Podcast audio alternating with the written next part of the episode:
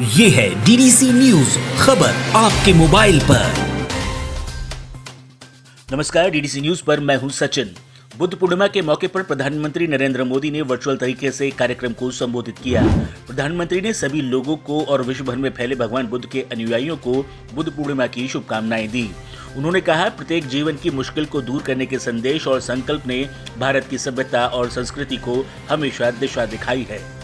उत्तर प्रदेश के मुखिया योगी आदित्यनाथ ने कैबिनेट की अहम बैठक में किसानों की आय बढ़ाने के लिए एक बड़ा फैसला लिया। प्रदेश में छियालीस फलों और सब्जियों को मंडी अधिनियम की अधिसूचना से बाहर कर दिया।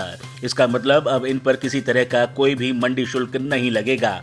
इससे किसानों की आय दोगुनी करने, कृषि उपज की बिक्री को सुलभ बनाने और कारोबारी सुगमता के उद्देश्यों को हासिल करने में मदद मिलेगी। उत्तर प्रदेश सरकार ने भी पेट्रोल, डीजल पर वैट बढ़ा दिया। इससे यूपी में पेट्रोल करीब दो रुपए और डीजल करीब एक रुपए महँगा हो गया है।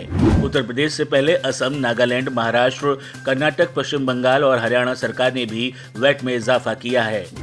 वहीं केंद्र ने भी पेट्रोल पर एक्साइज ड्यूटी को 10 और डीजल पर तेरह रुपए प्रति लीटर बढ़ा दिया। यूपी सरकार ने प्रदेश में पान मसाला के निर्माण, विपणन और बिक्री पर लगाई रोक हटा ली है। आयुक्त खाद्य सुरक्षा और औषधि प्रशासन अनीता सिंह ने इसका आदेश जारी किया। ये छूट सादा पान मसाला के लिए है। राज्य में तंबाकू और निकोटीन युक्त पान मसाला के साथ गुटखा के निर्माण, भंडारण और बिक्री पर प्रतिबंध जारी रहेगा। और अब बात अलीगढ़ की। अलीगढ़ के म्यूनिसिपल कमिश्नर सत्यप्रकाश पटेल के सार्थक प्रयासों से ज़िले में कान्हा उपवन प्रोजेक्ट साकार हो गया है।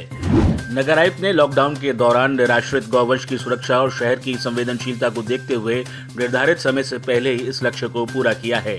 गौशाला में 220 से ऊपर गौवंश हैं। जिनके खाने और रहने की बेहतर व्यवस्था की गई है। खास खबरों में मेरे साथ फ़िलहाल इतना ही। देश दुनिया की तमाम जानकारी और ताज़ा तरीन खबरों के लिए आप बने रहिए डीडीसी न्यूज़ भारत पर। यूट्यूब पर टाइप कीजिए at the rate D D C news one और देखिए खबर आपके मोबाइल पर।